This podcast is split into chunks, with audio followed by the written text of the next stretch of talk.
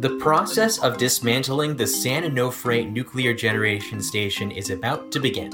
The power plant has not produced energy since 2012, and by the end of this decade, much of the plant will be no more. As one can imagine, removing a nuclear power plant isn't as easy as just imploding and calling it a day. Here's how it'll work. For the San Diego Union Tribune, I'm Daniel Wheaton, and this is your San Diego News Fix.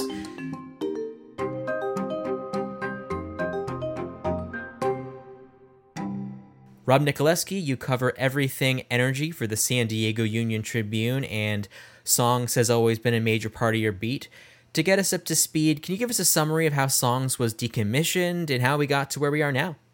Well, back in 2012, late 2012, there was a radiation leak from a steam generator, uh, and that caused the plant to be shut down. Um, and then a few months later, it was decommissioned. It was completely shut down. So since then, um, the plant has gone through the uh, process of decommissioning through the Nuclear Regulatory Commission. And just this past year, by getting a permit from the California Coastal Commission, uh, the, the uh, Southern California Edison they are they are the um, operators of the plant. They got a permit from the Coastal Commission to start dismantling the plant, and so now some preliminary work has begun this year, 2020, and they're going to start dismantling the plant. They're already in that process. It's going to take eight years and cost about 4.5 billion dollars. You know, if you think about it, that sounds about the right price.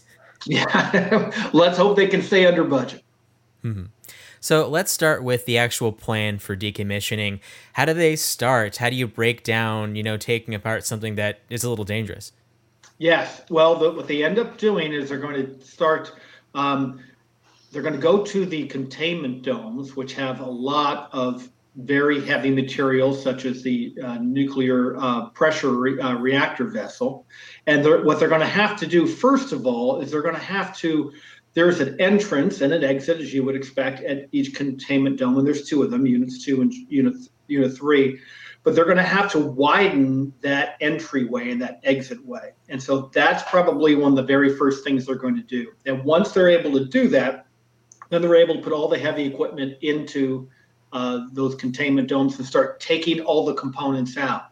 And the other thing they're going to have to do is there is something that they call tendons. They're basically these very heavy cables that were built within the four foot concrete structure, four feet wide concrete structure of the containment domes. They're going to have to start taking all of those tendons out. And if you go to our website, and go to the story, you'll be able to see some of the pictures of that. So they're going to be taking some of those tendons out. And then when they get all that done, then they're going to start taking out the pressure reactor vessel, all the other very heavy equipment, and then start loading it. Eventually, it'll be transported. Some of it's going to be transported by rail. Most of it's going to be transported by rail, but some of it will go by trucks.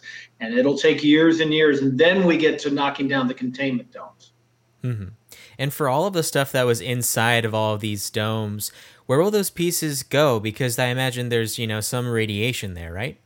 Yes. Yes, they're they're all considered to be low level radiation, and they're basically basically going to go to three places. The vast majority of them will be taken by rail to a um, nuclear um, treatment facility or nuclear storage facility, I should say, is a better word to describe it.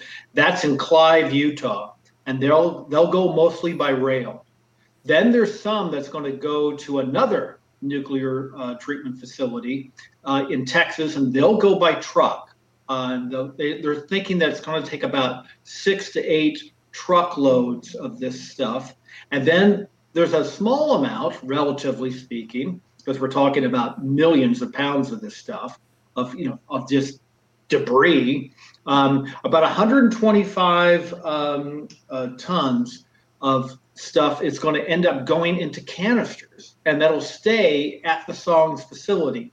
And just like the spent nuclear fuel that's being uh, that's already stayed uh, staying behind at Songs, that 125 tons will go into let's see, um, 12 horizontal canisters. And so they'll stay on site. And when that glorious day comes, when we uh, the federal government is able to find a place to put the spent fuel that those 12 canisters will go with the other canisters of spent fuel that's already at SONGS. And for all of this debris, what's the level of danger here? Like, you know, you hear radiation and it sounds more terrifying than it actually is. Can you put it in some context? Well, the most all, all of the uh, of the nuclear power plants that have been decommissioned have been safely de- decommissioned, but there is a level of of uh, of concern to say the least because we're talking about radioactive stuff here. Um, what, and that's one of the interesting things about this story that uh, about the dismantlement is that the nuclear reactor vessel, pressure vessel, for example, needs to be basically pounded into chunks, pounded into bit bit by bit, and they do that by pounding it and then also sawing it off using a, a, gigantic rotating saw. But since the nuclear reactor pressure vessel is slightly radioactive and was what was uh, was being used to basically contain uh, the uh, the nuclear fuel. You have to do all of that underwater, which sounds crazy, but it's that's what they do, and they end up the the reactor vessel is within this cavity. They fill the cavity up with water. We're talking about a lot of water, five hundred thousand gallons of water, and then they basically pound the um, uh, the components down to smaller pieces. But they all they do that all underwater. They do it robotically. They do it re- they do it remotely. So it's a very complex process. And when I first heard about it, I'm sure the my reaction was the same as most readers. Is just what you're going to do this underwater? But it's been done at other nuclear facilities that have been decommissioned, like Zion in Illinois and also Yankee Connecticut Yankee up in uh, up in the Northeast. So it's been done before, and that's the plan. Mm-hmm. And finally, when everything inside of these domes is out of there, how do you lower the domes themselves? Can you explain that process? Well, that's what's interesting is because you've got these domes and they're very large, 190 feet high, um, and so and, and they're the most recognizable, distinctive thing when you drive by SONGS on Interstate 5. But they're not going to implode them. So there's not going to be any kind of wrecking ball or an implosion that you see where you see like tall buildings that sometimes come down in very spectacular ways. What they're going to do is they're going to chisel the bottom of uh, of each dome bit by bit. It's a very slow process. So the domes will go from 190 feet and gradually, gradually, gradually go down. That's going to happen about five years from now. And that whole process of having these domes diminish little by little until there's basically nothing there, that's going to take about a year to take the whole process. So, five years from now is when they expect to start getting to the domes and start knocking them down after they've taken everything out. But then another year to um, to complete that, and then eight years for the whole project. The project Whole project should be done by the end of 2028 if they're able to stay on schedule. And, you know, rarely do you hear that these projects have to take this long. Is it just because, you know, the sheer amount of steps, or is this kind of in line with the other decommissionings that have happened across the country? From what I can gather, it's it's a it's a, the timeline for this is about the same as it has been at, at other nuclear uh, facilities, and we're talking about a lot of, I mean, tons and tons of concrete, rebar, reinforced concrete that has to be carted off and knocked down. So it is a very complicated process and it's a very expensive process. Mm-hmm. And can you explain the financials of about this? Like who's paying for what and what are some signs that, you know, prices could increase? Like can you give us a little forecast about that as well? Right. As we said, uh, the total price tag is going to be about $4.5 billion. That money came originally from ratepayers, including people from SDG&E and also Southern California Edison. Uh, so the customers were able to um, get the energy from San Onofre. They were the ones who paid for it.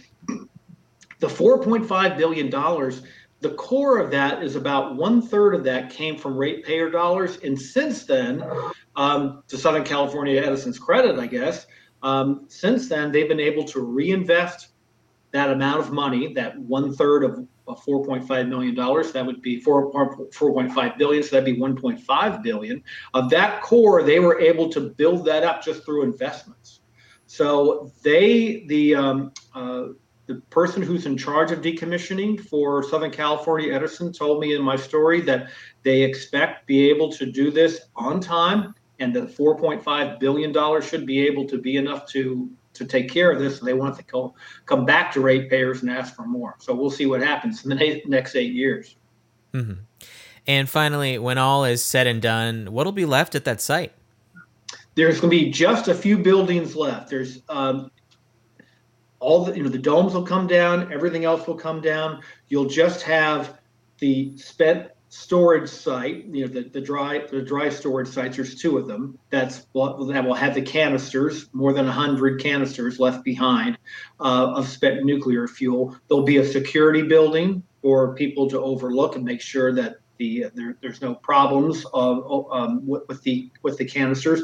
There's also going to be a seawall about 25 28 feet high that will remain. And there's also going to be a switchyard. If, if when you drive down, um, uh, drive along Interstate 5 and you pass songs, you'll see a lot of power lines. That's part of a switchyard, which is which connects San Diego County to Orange County. So that's still going to be left behind. Uh, but other than that, everything will, which will then be transferred back to uh, the U.S. Navy because the uh, site is at Camp Pendleton, the Marine Corps base there. And again, which we mentioned earlier, when that glorious day comes, when the federal government is finally able to find a place to send the spent fuel, then all that will come down. What's left will come down, and that'll all be reverted back to the U.S. Navy. Mm-hmm.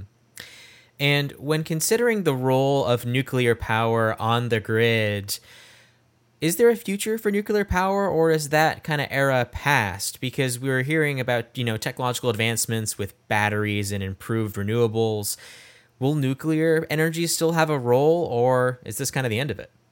Well, in California, it's going to be the end of it for now, at least for nuclear fission, because San Onofre is now being dismantled. Even if for some reason the federal government, and if there was a great groundswell to bring songs back, it's too late. Um, so that leaves one nuclear power plant left in California. That's Diablo Canyon. That is going to start to be decommissioned in 2024. So after that, there will be no more nuclear power plants in California. That does not necessarily mean the end of nuclear power in, in California, maybe in the future, because in the future, uh, nuclear power proponents have been talking about maybe smaller module, smaller modular uh, nuclear reactors, which are much smaller and leave a lot less waste behind. Um, Bill Gates, for example, has been um, investing in small modular reactors. And then also farther out down the line, there's talk about nuclear fusion. If you could harness nuclear fusion, um, and there's a big project out in France right now, a multinational project in France that's still at least 20 years away from having a practical application. But if you're able to harness nuclear fusion, you could have a nuclear plant using nuclear fusion. And the, one of the great things about nuclear fusion, if it goes from just being theoretical to practical, would be if they were able to make that jump, there would be practically no waste behind, and you would have an inexhaustible amount of energy that would not emit any kind of, uh, of, of greenhouse gas emissions. That's farther down the line, but for right now, for California, by 2024, 2025, um, nuclear fission power will be gone. All right. Rob Nikolewski, thank you so much. Thank you, Daniel. Thanks for listening to the San Diego News Fix. If you're listening to this on Tuesday, that means you have one week to return your ballot. If you're planning on mailing your ballot, get it in the mail as soon as possible. You can also sign up for text alerts so you know when it arrives. If you're still undecided on one race or another, consider dropping off your completed ballot at one of the locations around the county or at the registrar's office in Mira Mesa. The more ballots are in early, the more definitive the results will be come November 3rd. This podcast is made possible by subscribers to the San Diego Union Tribune. To support our journalism, go to uniontrib.com slash subscribe. Until next time.